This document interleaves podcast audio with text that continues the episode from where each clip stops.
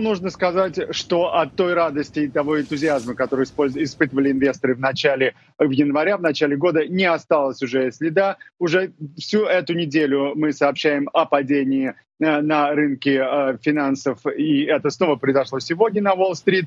Э, инвесторы сильно обеспокоены тем, что Федеральный резерв продолжит повышать ставки, несмотря на то, что видны некоторые знаки замедления инфляции. Доу Джонс упал сегодня приблизительно на 200 пунктов, S&P 500 на 0,7% и NASDAQ на целый процент.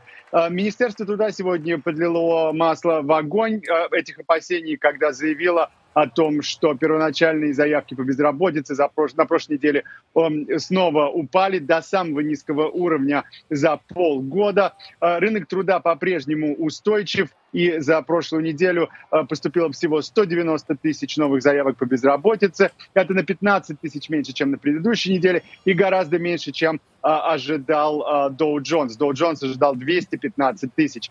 Инвесторы сейчас пытаются проанализировать все э, заявления Федерального резерва, связанные с повышениями ставок, и пытаются, пытаются понять, насколько же высоким будет этот потолок. И сегодня вот руководитель банка JP Morgan, например, сказал, что ожидает ставки приблизительно в 5%. Больше всего высокие ставки оказывают давление на компании высокотехнологические. Так Amazon, скажем, не только уже увольняет своих сотрудников, но сегодня заявил также о закрытии своей благотворительной программы, которая называется Amazon Smile. А, в рамках э, плана по снижению затрат происходит вот это вот закрытие.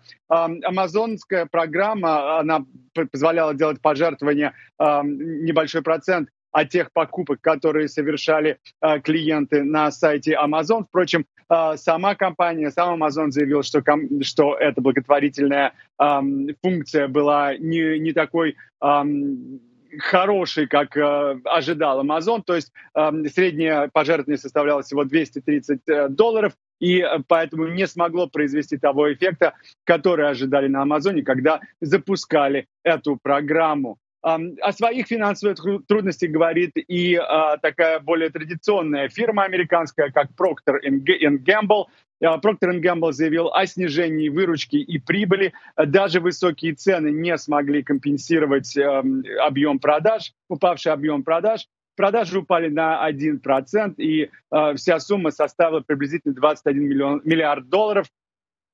А выручка по органической продукции Procter Gamble несколько выросла, но даже здесь этот рост произошел лишь за э, из-за того, что выросли цены, а не из-за объема продаж. И вот интересно, что Amazon сообщил, почему падают эти продажи и объяснил это тем, э, что пришлось закрыть бизнес в России э, из-за войны в Украине и, кроме того, упало потребление в Китае. Должен сказать, что это, пожалуй, первый раз, когда мы слышим от американской компании, что выручка пострадала из-за ухода эм, из России.